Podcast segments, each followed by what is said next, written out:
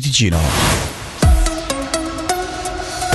Buongiorno anche dalla redazione. Gli Stati Uniti si attendono che Israele lanci un'ampia operazione via terra contro Hamas a Gaza nelle prossime 24-48 ore, lo riporta il Washington Post, citando alcune fonti secondo le quali Israele avrebbe chiesto agli Stati Uniti missili, armi varie e una maggiore cooperazione nella condivisione di informazioni di intelligence. L'Unione Cristiano Sociale alla destra bavarese del principale partito di opposizione in Germania si sarebbe confermata prima nelle elezioni regionali di ieri in Baviera con il 37% dei consensi, in flessione di 0,2 punti rispetto a cinque anni fa.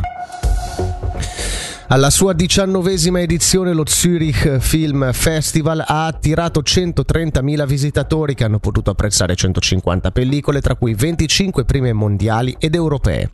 Alla chiusura della Kermesse gli organizzatori si sono detti soddisfatti. Per il calcio, ieri il Bellinzona nella serie cadetta si è imposto per 2 a 1 sulla Rau. Sempre ieri pomeriggio non è andata altrettanto bene a Lugano che non è riuscito a imporsi contro il Servette a Cornaredo.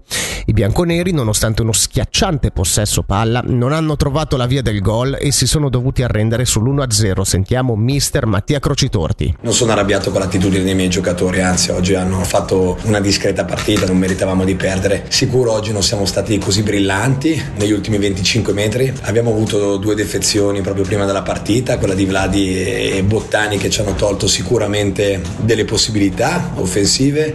Purtroppo durante la partita oggi ho dovuto fare due cambi sul portiere e un difensore, dunque non abbiamo neanche avuto quella possibilità con altri cambi di, di mettere forze fresche alla fine.